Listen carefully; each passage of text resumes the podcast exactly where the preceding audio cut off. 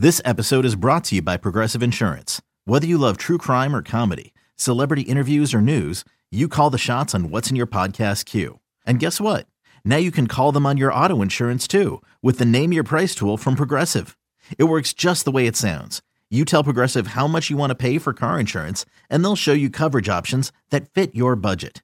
Get your quote today at progressive.com to join the over 28 million drivers who trust Progressive. Progressive Casualty Insurance Company and Affiliates. Price and coverage match limited by state law.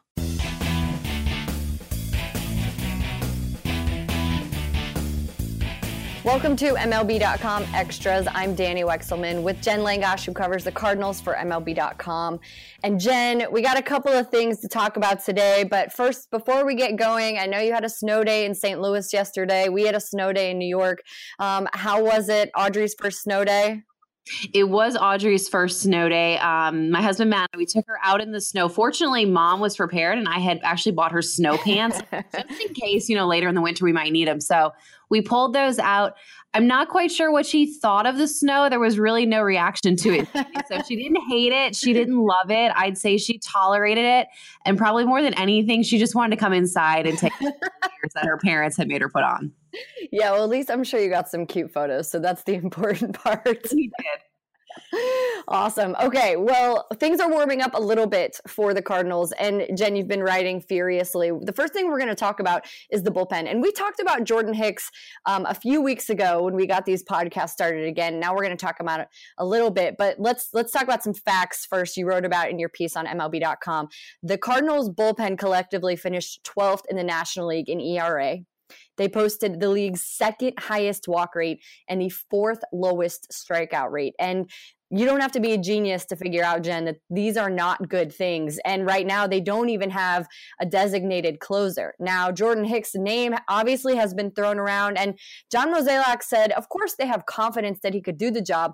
They just don't know if they want him to do the job. And they dipped their toes in the free agency pool last year, and that didn't really work out the way they wanted. So now, Jen, what or should I say who are the realistic options to to continue to fill the bullpen or fill that closer role?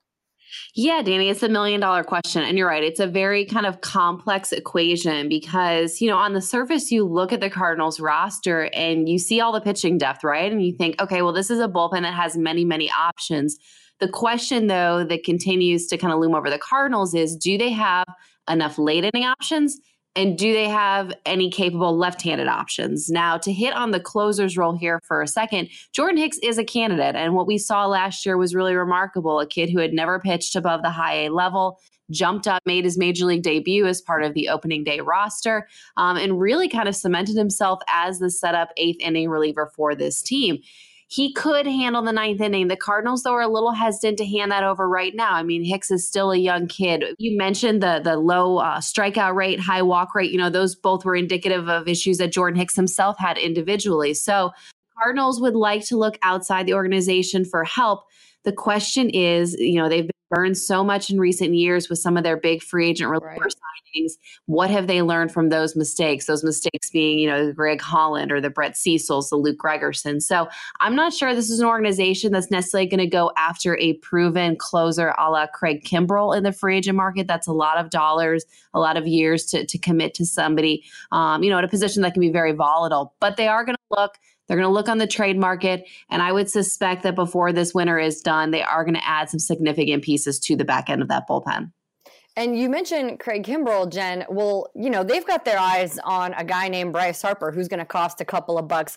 Oh, and by the way, how about let's talk about Paul Goldschmidt? Uh, because He's been an all star for the last six seasons. He could definitely slot in. He's a guy who could fit with the Cardinals. He's 31. That's what we consider prime in baseball. And he's been good for a long time. I think just underrated being on the Diamondbacks team in general. Four Silver Sluggers, Jen, three Gold Gloves. He's been in the MVP conversation for the last six seasons, too.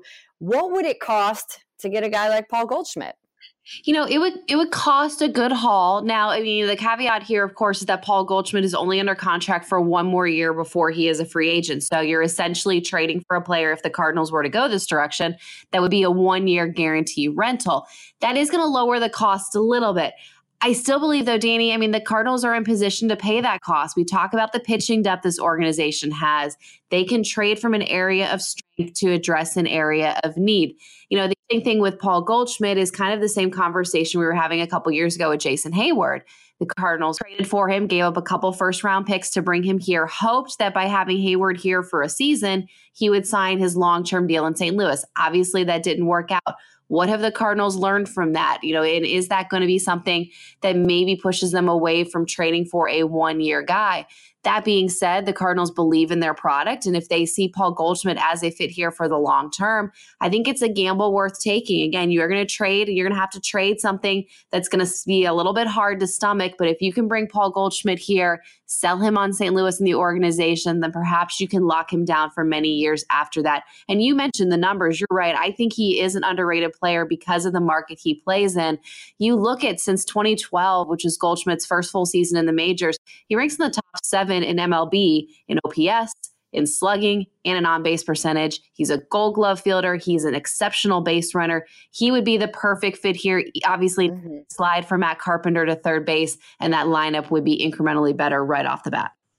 Yeah, and that's what's again, Jen. We, have been talking about this the last few weeks.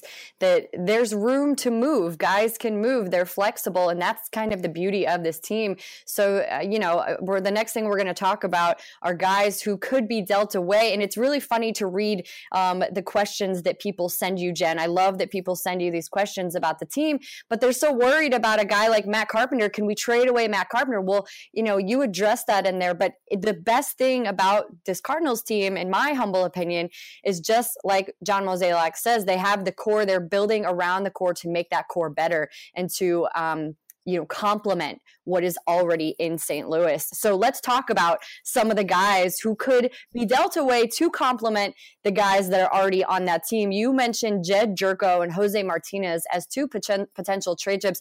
And like I said, people were asking about Matt Carpenter, but you put that to rest, Jen. But what about these other two guys? Yeah, it's, it's interesting, Danny, how many questions I get about trading Matt Carpenter. And I know fans here have been frustrated in years about his defense and his base running. And, and I think that kind of looms over this Matt Carpenter thing. But let's remember remember the Cardinals, you know, number one goal this offseason. It's to get better offensively. If this team trades away Matt Carpenter, they're not going to get better offensively. So let's put that to rest right now. You know, I look at Jedd Gyorko and Jose Martinez as kind of redundant pieces on this roster. Not that they're both, you know, not valuable in their own way, but if the Cardinals are successful this winter in adding a quarter corner infielder, all of a sudden Jedd Gyorko no longer has a starting role on this team. He's due to make 13 million this year. And while he'd be a fine utility player on this team, the Cardinals have other options for that role. A guy like Yairo Munoz, who filled it really well last year, and who's going to make much, much less than $13 million. So, again, this is kind of predicated on, on whether the Cardinals can get another corner infielder to replace Jedd Gyorko. But if they do, I think he's a guy that you could send elsewhere. Jose Martinez, you know, this one's a, a little more complicated because you're talking about your most consistent offensive player from last year, but he just doesn't have a fit defensively. And, you know, if the Cardinals were to address right field, whether that's getting a Bryce Harper or somebody else, or really wanting to commit to Dexter Fowler, you could see a scenario where they could potentially flip Jose Martinez to an American League team that sees him as a good DH fit. Um, and he would be a guy who can bring you some good value in return because he's under team control for another four years. So, you know, I always tell fans because as fans want to kind of create phantom and fantasy trades, they always want to trade the 23rd, 24th, and 25th guy off the roster you have to remember if you want to get value, you're going to have to give value, and giving up yeah. Jose Martinez might do that. I'll throw in one other name, Danny Carson Kelly. I think is an interesting guy to watch this winter. He is still considered one of the top catching prospects in baseball, and the Cardinals in recent years have been very hesitant to want to dangle him in trades. That being said, as we've talked in this podcast before, Yadi Molina does not appear to be aging. So if you look at his contract situation, he's under control for two more years. There's just not going to be a lot of opportunities for Carson Kelly. And if the Cardinals continue to hold him as a backup, his value is going to decrease. You're going to miss out maybe on his best years. I think he's a guy who you could package and bring in some value. You still have Yadi for two more years, and then you have a nice catching prospect and Andrew Knizner coming up, maybe to be Yadi's heir. So he's another guy I'd watch out for this winter. That's really interesting, Jen. I wonder if anyone in the Cardinals front office listens to these podcasts, takes takes a note out of your page book because I like that. I like that a lot. Um, and then Jen, just two more things I want to mention. Jack Flaherty and Harrison Bader got a couple of National League Rookie of the Year votes, so that's pretty inspiring. I think heading into next season. I know Harrison Bader. Um, kind of was a, just a grinder, and that guy wasn't afraid to get down and dirty. And Jack Flaherty, a really nice um, addition to the rotation. So that's got to be um, encouraging for the Cardinals to see those two guys. Because if you look at the other rookie of uh, of the year nominees, I mean that's pretty good company that they were a part of, and the fact that you had two guys from the Cardinals, um, I think, says a lot just just in general, Jen. Yeah, and I think if this had been a vote taken on September 1st, I think Jack Flaherty probably would have finished ahead of Walker Buehler in that voting. I mean, he had a really good first five months, trailed off there a little bit in September at just the time that Buehler took off. But absolutely, I mean, I think that's the the probably the biggest takeaway from last season. I know there was a lot of disappointment that the team fell short of making the postseason again. But when you look at the number of rookie contributors, we talked earlier about Jordan Hicks. He's one of them. Jack Flaherty, Harrison Bader is going to be your starting center fielder next year. Perhaps the best defensive outfielder in baseball. Um, and we've only started to see just a little bit of a glimpse of him. You know, I mentioned Yairo Munoz, another young kid coming up this is an organization in very good shape for the long term because of that young talent. So always nice to see some of that recognized nationally. You know, I think we all kind of expected this to be a two two player race in the rookie of the year voting between Acuna and Soto, and it was. Um, it's a lot for the Cardinal fans to look yeah. forward to as far as the future of this team. Absolutely. And last thing, Jen, Thanksgiving is around the corner, and the Cardinals are never short of giving. They are such a charitable team, and they've they've already done a couple of things that you've had the chance um, to be a part of and to write about. Um, what what are the Cardinals doing to help around St. Louis this Thanksgiving? Yeah, so I mean, this is an organization that does as much off the field as it brings on the field to this community. Um, they're, you know, out doing working with soup kitchens and, and, delivering Thanksgiving meals. They have a big Christmas party coming up after the holiday where they um, distribute gifts to kids and they have players come and wrap gifts, gifts at Busch Stadium. It's a really fun event to watch. Also distribute them to, to local Air Force base for, for children whose parents are serving in the military. But you kind of look over the course of the year what this team has done, whether it's the educational programs, the hospital visits, um, the field dedications, you know, building fields for underserved youth in this community. There's really a lot that goes on. And I think that's one of the special things about this organization, Danny, is they have their handprint really in this community far beyond the reaches of just Busch Stadium. So, yeah, I think at, at, this time of year when we're talking about things to be thankful for and thinking about charity initiatives, certainly the Cardinals deserve a hat tip for all they've done this year in that in that regard. I love it. I love it, Jen. It's one of my favorite things about this other season that we're in is now you get to see the more human side of these players because they have the time to to share that with us. Um, so it's it's great to see. And the Cardinals are a first class organization. I am not biased at all. I am from St. Louis, but I do believe that everyone across the board could could say that about them. And Jen, I hope you have a fantastic Thanksgiving too. I know it's probably pretty exciting. Audrey's first Thanksgiving, and um, you know, just a great time to be with family. Yeah, we will. We're headed over to Indiana, uh, where my husband's family lives. So poor little Audrey, between first snows, first holidays, she just started crawling. There's a lot of fun in our house, and she has no idea why mom keeps pulling out the video camera, but we'll be sure to capture it all along the way. Awesome. Well, I'm Danny Wexelman. I'm with Jen Langosch. If you want to read all of her incredible work, head to MLB.com slash Cardinals. You can catch up on what's going on. Vegas is around the corner for winter meetings. And Jen, I'm just thankful for you and grateful for your time and your knowledge. Thanks, Danny. Have a great holiday. Thank you, too. All right, guys. Thanks so much for tuning in. We'll catch you next time.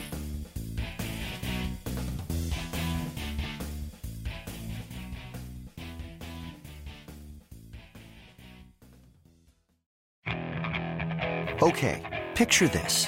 It's Friday afternoon when a thought hits you. I can waste another weekend doing the same old whatever, or I can conquer it. I can hop into my all new Hyundai Santa Fe and hit the road. Any road. The steeper, the better. Because my all new Santa Fe is available with HTRAC, all wheel drive, so I can hit the trail without a worry in the world. Heck, with three rows and best in class rear cargo space, I can pack the whole family in with all our gear. We've got available dual wireless charging for our phones so we'll never lose touch with civilization, and we won't lose touch with the primordial power of Mother Earth. So which is it? Waste the weekend or do something a little more epic? And conquer it in the all-new Hyundai Santa Fe. Visit HyundaiUSA.com or call 562 for more details. Hyundai, there's joy in every journey.